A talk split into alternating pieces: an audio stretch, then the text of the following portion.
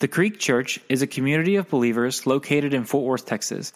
If you would like more information about the Creek Church, please be sure to visit our website at thecreekfw.com. Good morning, everybody. How we doing? I got all kinds of props today. That's uh, one of our Go initiatives, Northbrook Elementary. We get to go in every Wednesday and do a uh, kids beach club where we get to preach the gospel to kids after school. Um, so if you're looking, if you have availability from about 2.30 to 4 on wednesday afternoons and want to get involved investing in the life of a kid it is an incredible thing. Uh, i don't know if you caught that what, what adam said on the video but they have about 20 kids that regularly attend and 15 of those kids have given their life to christ this semester. Um, so it's it's a, yes that is awesome. Uh, and it's it's one that that there's really very little preparation that you have to have going into it. You need to be praying, of course. You need to pray for those kids.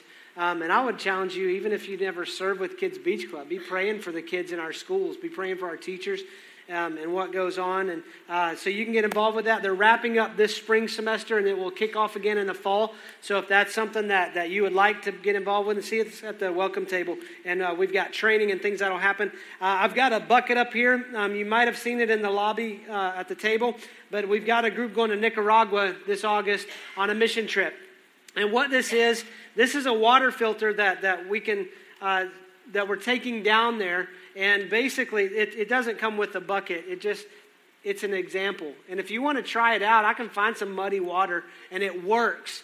It's awesome. But basically, this will filter 200 gallons a day for 10 years. That's like a bazillion gallons of water. Okay? Do the math. But uh, you can buy one of these at the, the table, and this the money, the proceeds go to fund the mission trip for the people that are going, and it covers the cost of this water filter. In our uh, trip going down in the, uh, when did they go down? In the uh, fall, last fall, to do a fact finding trip and meet the missionary and everything.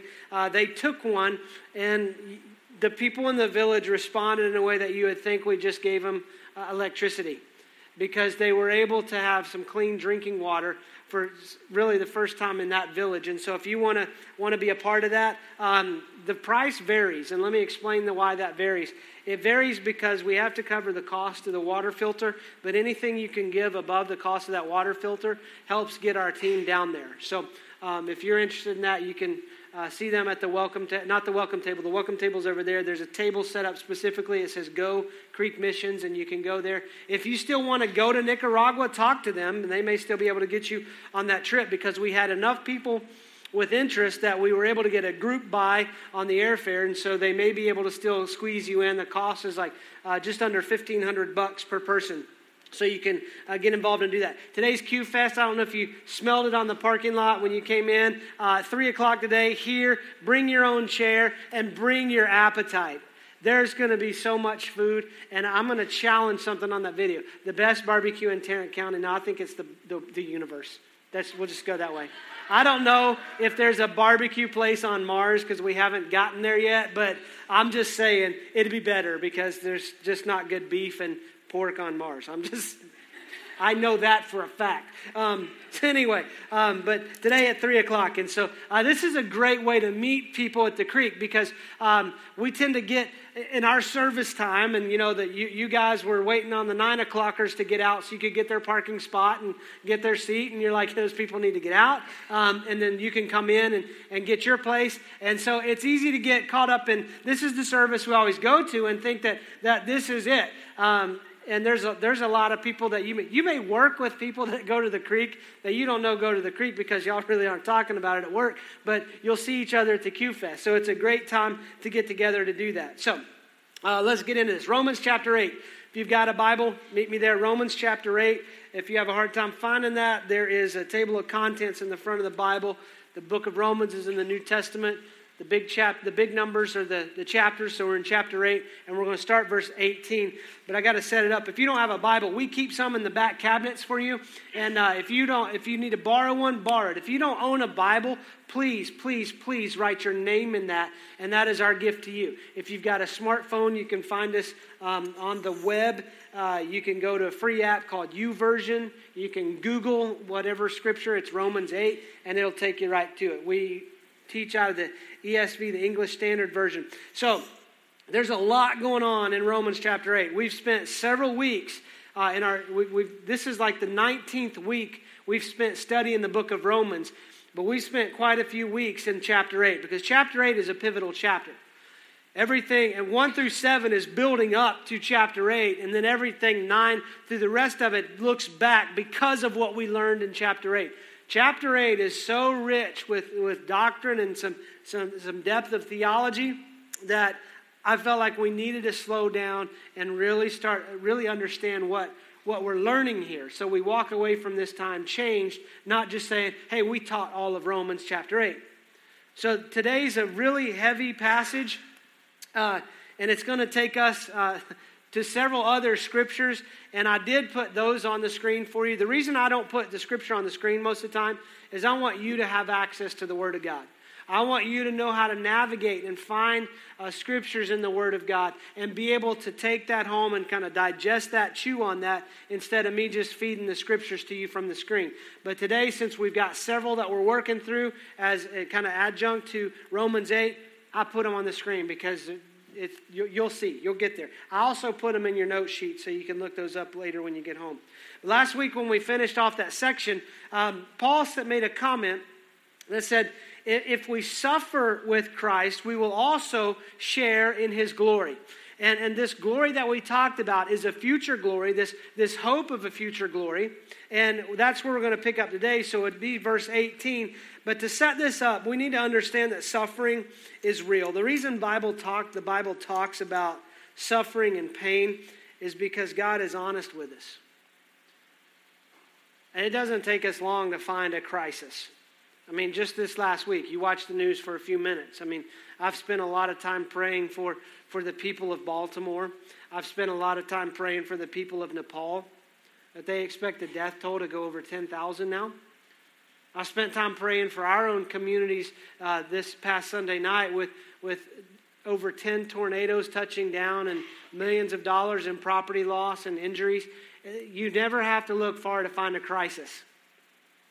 You never have to look far to find suffering. And even in the life of a believer, you don't have to look far to find suffering. I know for a fact, and through conversations with, with, with, people in our church community, that right now you're waiting on diagnosis from the doctor. You're waiting to find out if the spouse is going to stick it out. You're waiting to find out uh, what the situation is with your kids. I mean, there, there is no shortage of crisis, even in the church. And I love that God is honest with us about suffering because I've seen people that, that come to faith, and it's really, I would say, a superficial faith because they think that because they put their faith and their hope and their trust in Jesus as their Savior, that they'll never endure this pain. They'll never face suffering. And the moment suffering hits, they walk away. And I, I think that's partly our fault as the church because we haven't been honest. God's honest with us. You don't have to read many scriptures to understand that God says, into this life, rain's going to fall. You will suffer. Jesus said, the world will hate you because of me. So you don't have to look far. But when we as Christ followers try to sell people Jesus and say, it's all good, you're never going to face anything. We're not giving other people the same level of honesty that God gives us. But in that honesty with God saying, but there, there's a lot of suffering, he says, but there is hope and he gives us that hope. I mean, when Paul said, if we're going to share in his suffering, we're also going to share in his glory. Let, let's read what he's talking about. So this is verse 18. For I consider that the sufferings of this present time are not worth comparing with the glory that is to be revealed to us. For the creation waits with eager longing for the, revelation, for the revealing of the sons of God. For the creation was subjected to futility, not willingly but because of him who subjected it in hope that the creation itself will be set free from its bondage to corruption and obtain the freedom of the glory of the children of God. For we know that the whole creation has been groaning together in the pains of childbirth until now. And not only the creation, but we ourselves, who have the first fruits of the Spirit, groan inwardly as we wait eagerly for adoption as sons, the redemption of our bodies. For in this hope we were saved. Now, hope that is seen is not hope, for who hopes for what he sees? But if we hope for what we do not see, we wait for it with patience.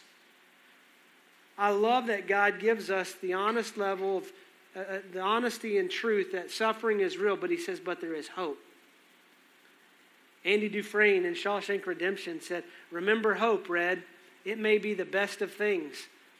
Well, we know in Scripture that there's faith, hope, and love, and the greatest of those things is love. So I got to call Andy out on that. But hope is a powerful thing. When you look at hope, hope is the middle ground between the suffering of earth and the promises of God.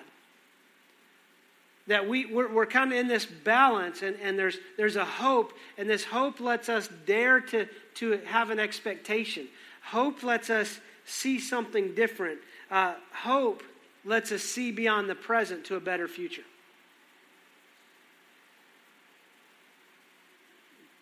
I've had several conversations even this morning about, about jobs and about big things happening in people's lives that's causing a lot of stress, a lot of tension, a lot of worry.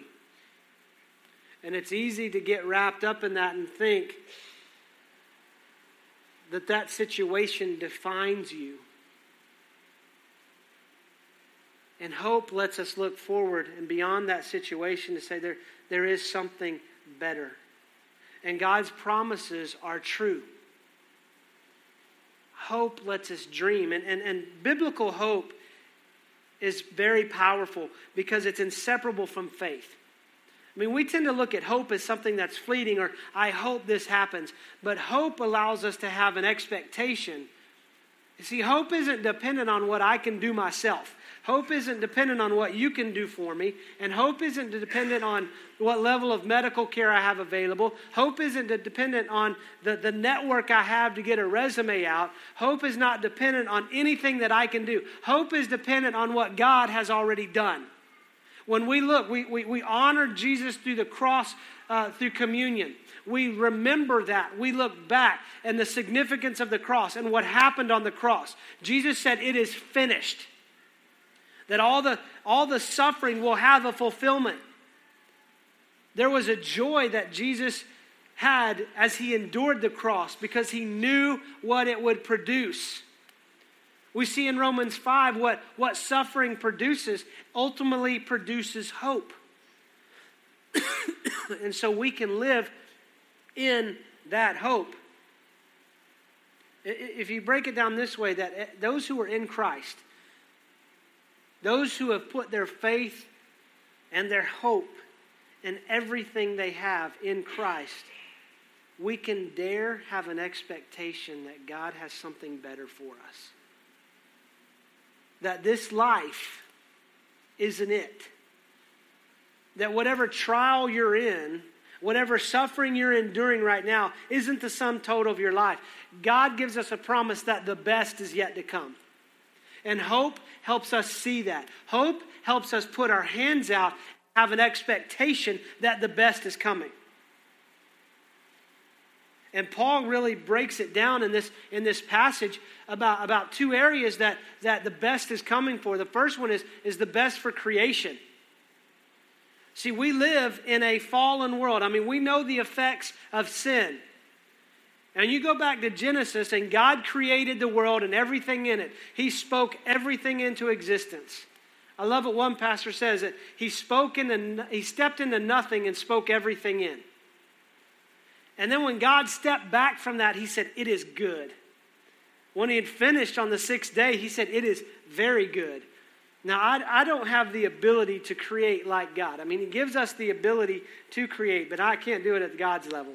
And I, I, yesterday, that just came glaring back in my face because we went to this place where they put a blank canvas in front of you and they have this picture on the wall and say, That's what your picture is going to look like. No, it's not. that stresses me out. I mean, Heather, no, she had to listen to me whine the whole time because I'm like, There's no way I can make it look like that. I don't even have these colors on my plate. We'll, we'll help you. I mean, they understand, they understand that stress. And it's a place where you can paint and drink wine. And so they've got bells and like ding ding. I'm like, look, I, I, I need some crack, okay? Because there is no way that my paint is going to look like that. I don't care what bell you have. I don't care what you're serving here. There's no, it's just not going to happen. And I'm stressed out. I'm freaked out. I'm getting stressed out now just talking about it. I don't possess that ability. And so after two hours, I sit back and I look at this canvas and I'm like, it is not good. it needs to hang on the inside of a dumpster. I'm just saying. And Heather's been all sweet. She goes, honey, that's really good. I'm like, yeah, for a kindergartner, okay? I'm a grown man. I mean, I should be able to do much better than this. It just, that just stresses me out. I'm getting sweaty now thinking about it. And uh, I had a lot of help and support around me, and everybody was encouraging. And then we got to make fun of each other. That was the best part. But um, but God created everything and said it is good. And when He created man, He set man, He set Adam uh, and Eve to be to rule and reign over creation, for us to subdue creation, for us to have an authority over that. And, then we know based on Genesis 3, because of the fall of man and the sin that Adam and Eve encountered and they, they stepped into that there was a fall, there was a disconnect that happened between God and man, but that disconnect also happened between creation because creation is subjected to the futility. And here's what God said to Adam He said, Because of what you've done, cursed is the ground that you walk on. You will toil with the ground all of your days, and it will produce thorns for you. There will be a disconnect, and, and, and creation experiences the effects of sin that this future glory, creation is groaning like in childbirth because creation knows that the best is yet to come. That because of this brokenness and the promise of God and the reconciliation of all things through the cross of Christ, that the best is coming. Now, to get into understanding this, uh, you, are gonna just you're gonna have to go with me. Um, we're gonna see the world restored in two stages.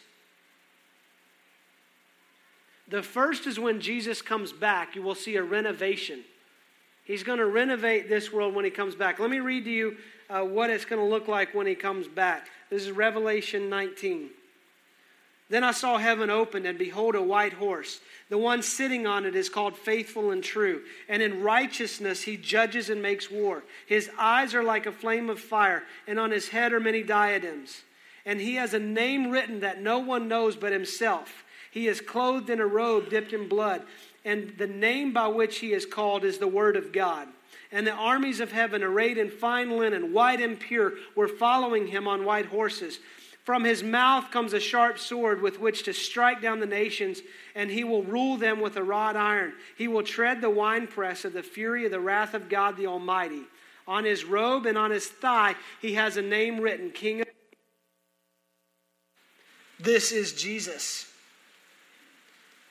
And we remember the Christmas story of him coming in a manger and in humility. And when he comes back, he's coming in power and he's coming in honor and he's coming in glory and he's coming to he, he's bringing it. That's all i can say about that. That's the theological term for jesus' return. He is bringing it. And what happens is he's going to establish a reign on the earth. It's the millennial reign. It's a thousand years where he will reign and rule on earth and things will be different than now. And even creation looks forward to that. Because what we see in creation, let's go back to Isaiah. In Isaiah chapter uh, 11, I'm going to read to you some of these, and you can follow along on the screen. This is what creation's going to experience in this thousand year reign with Christ after he comes back. The wolf shall dwell with the lamb, and the leopard shall lie down with the young goat, and the calf and the lion and the fatted calf together, and the little child shall lead them. The cow and the bear, shall graze. Uh, and their young shall lie down together, and the lion shall eat straw like an ox. Let's keep going. Isaiah it gives beautiful prophetic language for what this millennial kingdom is going to look like. Chapter 35 The wilderness and the dry land shall be glad, the desert shall rejoice and blossom like the crocus. It shall blossom abundantly and rejoice with joy and singing. The glory of Lebanon shall be given to it, the majesty of Carmel and Sharon. They shall see the glory of the Lord, the majesty of our God. Here's some more about it. Then the eyes of the blind shall be opened, and the ears of the deaf, un, deaf unstopped. and the, the, the and then shall the lame leap like deer, and the tongue of the mute sing for joy. For waters break forth in the wilderness and streams in the desert. The burning sand shall become a pool, and the thirsty ground springs of water. In the haunt of jackals, where they lie down, the grass shall become reeds and rushes. I got to read you some more. Um, chapter 65. No more shall there be in it an infant who lives but a few days, or an old man who does not fill out his days. For the young man shall die at a hundred. Uh, for the young man shall die a hundred years old, and the sinner a hundred years old shall be accursed. What he's talking about, this isn't heaven, because we know that in heaven there's no death, there's no pain, there's no suffering. But there's a renovation that happens in creation when Jesus comes back and establishes a thousand year reign. I know this is going to create questions. You can email me. We can sit down and talk about it. But what he's saying is that there will no longer be an infant who lives but a few days, and someone who dies at 100 is considered young. And the animals that are uh, right now at war with each other will be able to lie down in peace together because creation is subjected to the effects of sin that man caused. Doesn't take us long to look at it. I mean, there's earthquakes, there's storms, there's tornadoes. It, it, it's the groaning of creation it's the brokenness of creation that God says, this isn't the created order, but the reconciliation through the cross will bring it back. So you've got this thousand years. What happens after the thousand years? Well, then it's on. I mean, Jesus is bringing it, then it's on, okay? There, there is a great battle, and Satan is destroyed. He is bound up, he is tossed in the lake of the fire, and he is destroyed and, and the, the victory is complete. See, Jesus has victory over Satan. Now, he holds the keys to hell. See, when, he, when, it, when it's on, see, he's bringing it and then it's on, he's taking the keys. It's like, all right, it's time for you to go. And you're going away forever.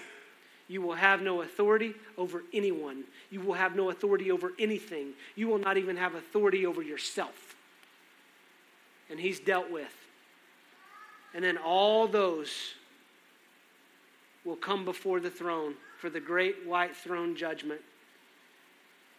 And what's interesting in this is even unbelievers will be judged based on their deeds. Why? Because God is a just God. It's not a matter of getting into heaven because he says in Revelation uh, 21 or Revelation 20 that anyone whose name is not found written in the book of life, the Lamb's book of life, will be thrown into the lake of fire. And so, what happens at that point is what Jesus says in Revelation 25. He says, Behold, I make all things new. I'm making a new heaven and a new earth. And so it is completely restored. That means there is no, there is no frustration in creation. That the groaning is, is done. I mean, you, you think about a woman giving birth. I have no way to even associate with that level of pain other than being beside my wife as it's happening and, and feeling uh, a sympathetic pain based on what she is going through. But what's interesting is we had another child. that pain quickly gives way. And you're willing to go through this again? See, creation is going through the pains and the groans as childbirth, but it knows. Every created being knows. Even the trees can worship because it knows that the best is yet to come. That one day, when the Creator, when the King of Kings and Lord of Lords steps into this, it will be made right. And it's not just creation, but us also. The best is yet to come for us. We groan alongside of creation. We feel the frustration of sin. We feel what this brokenness is like. And I think we do, I think we we don't do justice enough of thinking about the glory that is yet to come. I think there needs to be a healthy balance. I mean, we can get so focused on what life is here now, and Jesus gives us incredible wisdom, incredible hope, and incredible uh, sustaining power for the here and now. But I think we get so focused on this life that we miss our future glory. And then I know people that get so focused on their future glory that they miss everything in the world around them. I mean, they're just sitting there waiting for heaven. It's kind of like sitting in, the, in a terminal, and I've got my ticket, and I'm just ready to get on that plane. There's some great conversations you can have with people in the terminal, by the way. But the best is yet to come for us because we know, we know that we will receive a glorified body, that all things will be made right, that one day I, am going to get a new body. I mean, it's awesome. I mean, I, I feel like I'm going to go from a Jeep to a Camaro, you know? And I don't mean a nice Jeep, I mean like a 1972 beat up backwoods, been rolled a few times in the mud. I got a few dents in the fender. Isn't that a song? Um, and I'm gonna get. I'm, I'm, gonna be a Camaro. I'm gonna be a Z28. That's what I want to be. I mean, that's. Oh, I'm to have more horsepower than horses even know what power is. I'm speaking of my body. I mean, there's to be things that, that are loose that, that will be tight. You know what I'm saying? And there are muscles that I have that are tight that, that will be loose. It's going to be awesome. Um, but, but I look forward to that day. But, but we live in what, what, what I call the, the already but not yet. I've already got a body waiting on me, but I'm not yet in it. I've already got a future home in glory, but I'm not yet there. If you think about it this way, it's I'm engaged, but I'm not yet married. I haven't been to the wedding feast of the Lamb. I, I have an adoption that God has adopted me and He is my Father, but I've not yet stepped into His house. We live in the already and the not yet. We have an incredible inheritance that we have not yet laid hold of. So for now, we have hope. For now, we know that we are looking forward to a new body. Let, let me read to you. I love Philippians. I mean, can you imagine Paul's in jail writing Philippians, and he says this But our citizenship is in heaven, and from heaven, from it, we await a Savior, the Lord Jesus Christ, who will transform our lowly body to be like his glorious body by the power that enables him even to subject all things to himself. So that leads into a question what happens to my body when I die? I do, I do a lot of funerals, and, and funerals bring a lot of questions. And, and I have to say, as a pastor, when I do a funeral of a Christ follower, it is completely different than someone who does not know Christ. I, I cannot even give you a perspective on how to measure the level of peace that exists in a funeral of someone who knows Christ and the level of questions and worry that comes when they don't know Christ. But I get questioned a lot when we're preparing for the funeral and meeting with the family of where is my family? Where is my loved one? I mean, you, you go back to even John 11 with Mary and Martha, and Lazarus dies, and he's in the tomb, and, and Jesus says, Your brother will live again. And, and they say, Yeah, we understand that he'll live again at the resurrection of the dead. And Jesus is like, No, no, no, he's going to live now. Jesus wasn't referring to him physically living. He called him out of the tomb and he was physically alive, but he's talking about he, he's living, he's alive. He will not experience death. So, what happens to our body when we die? I believe uh, Paul uh, said this in, in Corinthians when he said to be absent from the body is to be present from the Lord. So, when I close my eyes on this side of eternity, I step into the presence of God. That my soul is fully alive and fully present with the Lord. But my body will be sown into the ground I mean, Paul gives us some great instruction on this in, in 1 Corinthians 15. Let me read to you what he says about the resurrection of the dead. Verse 35. But someone will ask, How are the dead raised? With what kind of body do they come? You foolish person, what you sow does not come to life unless it dies. And what you sow is not the body that is to be, but a bare kernel, perhaps of wheat or some other grain. But God gives it a body as He has chosen, and to each kind of seed its own body. For not all flesh is the same. There's one kind for humans, one kind for animals, another for birds, another for fish. They're heavenly bodies and earthly bodies. For the glory of the heavenly is of one kind, and the glory of the earthly is of another. There is one glory of the sun and another glory of the moon. He's talking about the resurrection power in all of creation. So it is with the resurrection of the dead. What is sown is perishable, what is raised is imperishable. It is sown in dishonor, it is raised in glory. It is sown in weakness, it is raised in power. It is sown a natural body, it is raised a spiritual body. If there's a natural body, there's also a spiritual body. What Paul talks about here, he says, in the last days, there will be a trumpet sound, and the dead in Christ will rise. All these bodies that are sown perishable will be raised imperishable. All of these bodies that are sown in weakness will be raised in power. They will be raised in glory. And what will happen is we will be in our new glorified body. That this soul that inhabits this wreck of a body right now will one day get a body that, that death and decay and pain and suffering and the effects of sin cannot touch. I think that's good news. I think that's part of the hope that when God says the best is yet to come, I'm excited about that.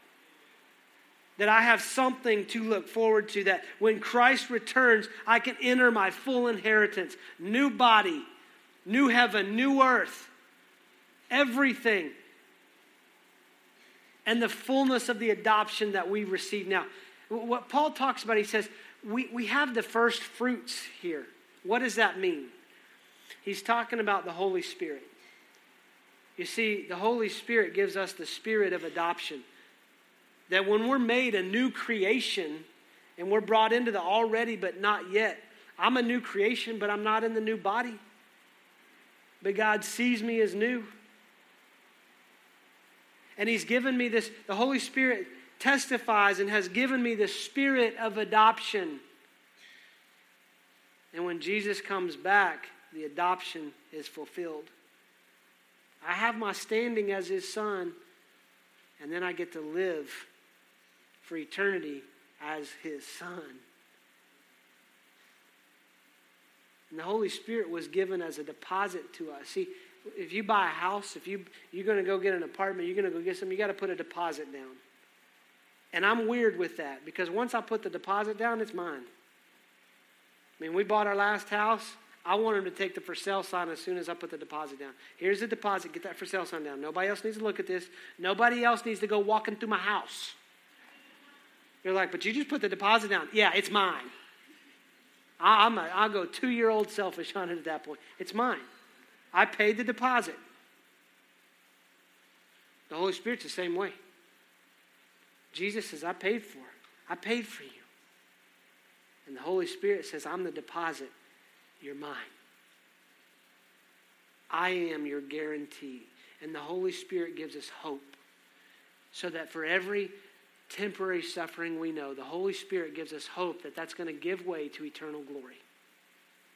The Holy Spirit testifies inside of us this is not the end. This is not the sum total of who you are. This is not who your identity is. The best is yet to come. And I love when the Holy Spirit reminds me of that. Hey, it may stink right now, it may be tough right now, but you know what? The best is coming. The best is coming. The best is coming. Hey, let me share a story with you to close this out, to wrap this up. There was a, a pastor that got called to the home of one of one of the women in the church, and she had been given a, a, a terminal diagnosis, and her time was drawing short and she called the pastor and said, I, I want to meet with you because uh, I want to help you plan my funeral. These are the scriptures that I want shared. These are the songs I want sung. This is how I want everything to go.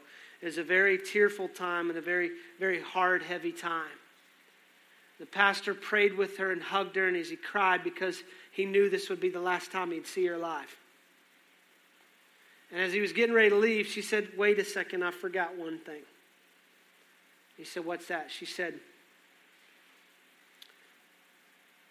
when my body is prepared to be put in the casket, and I lay my body's laid out for visitation and for the wake, and when everybody processes by my casket, I want you to do something for me, Pastor. He said, What's that? She said, I want you to put a fork in my right hand. And he's like, All right. Um, now it got weird. We had a great moment, but you just you took it to weird, lady. And she could tell he was like, You've just taken it to weird. She said, Let me explain. She said, You know, growing up at church, when we would have picnics, we would have potlucks, the ladies that would serve would always come around and pick up our plate after dinner and would say, Keep your fork because dessert's coming. Keep your fork, the best is yet to come. And she said, I want this fork in my right hand. And when everybody walks by my body, they're reminded that the best is yet to come. That although my body lays here, that I am with my Savior and I'm enjoying the wedding feast of the Lamb. I am enjoying the fruits. I'm enjoying desserts. I'm enjoying the best of everything that God intended for me to enjoy. And I want you to remind every person at my funeral that the best is yet to come. I don't know where you're at today. I know where some of you are because you'll talk to me about it. But here's what I can say there is hope. And the Holy Spirit pours hope into us. And the Holy Spirit puts, sets that fork in our heart and says, The best is yet to come. It may be tough right now, but that's not who you are. It may be difficult right now, but that's not your identity. You may be feeling like things are hard, but that's not who you are. You need to take heart, take hope, and take hold of a fork because the best is yet to come. And for those whose name is written in the book of life, the Lamb's book of life, we can grab a hold of this because this is a promise. I'm going to pray for you and I'm going to pray for hope to just flood your soul. And you're going to get a fork on your way out. And I want it to always be a reminder. Like Jesus said, every time you eat and drink, let it be a reminder of what I've done for you on the cross. Every time you pick up a fork, let, let the Holy Spirit remind you hey, you're on this earth, but the best is yet to come. It's coming. It's coming. Father, we love you and we thank you that you love us. We thank you that you place the best before us. We thank you that no matter what's going on, you tell us the best is yet to come. And so we ask for you right now to just invade our heart, invade our soul, invade our spirits, Lord. Bring hope you are the God of hope, and you bring hope to the hopeless. You bring rest for the weary. You bring peace for those who are in turmoil. And so, Father, I ask for that peace right now. I ask for that rest. I ask for that hope because every one of us faces trials. We face struggling. We face pain. We face heartache. And so, Father, I just pray that you help us to lay that down and say, Jesus, this is nothing but light, momentary troubles because I know the best is coming. And I'm going to walk through this with my fork in my hand and with the Holy Spirit testifying in my spirit that this is not it. That the best days are ahead, that the best is yet to come. And one day, all things, all things will see the fruition of the reconciliation that was paid for by the cross of Christ and through his blood. Father, I pray if there's anyone in here that their name is not in that book of life, in the Lamb's book of life, that has been covered and written in blood, I pray right now for the courage to enter their spirit right now to say, Jesus, I need you. I need you to define my identity. I need you to make me new right now. I need you to give me hope for a future. I need you to give me a cleaning of my past so that I can live looking forward, not backward at who I thought I was, but I can look forward knowing who I am in you. And Father, I pray that you give them the courage to talk to them at the altar this morning, that they will come up and share with someone that decision of faith that father that, that no one will leave this room lacking hope that they will take the steps to be prayed for and be prayed with. We love you. We thank you. We thank you that you give us hope. And I pray that we leave here with not just a plastic fork in our hand, but hope in the depth of our soul. We pray this in the mighty name of Jesus. Amen. Thank you for listening to the Creek Church podcast. If you would like more information about us, please visit our website at thecreekfw.com. Thank you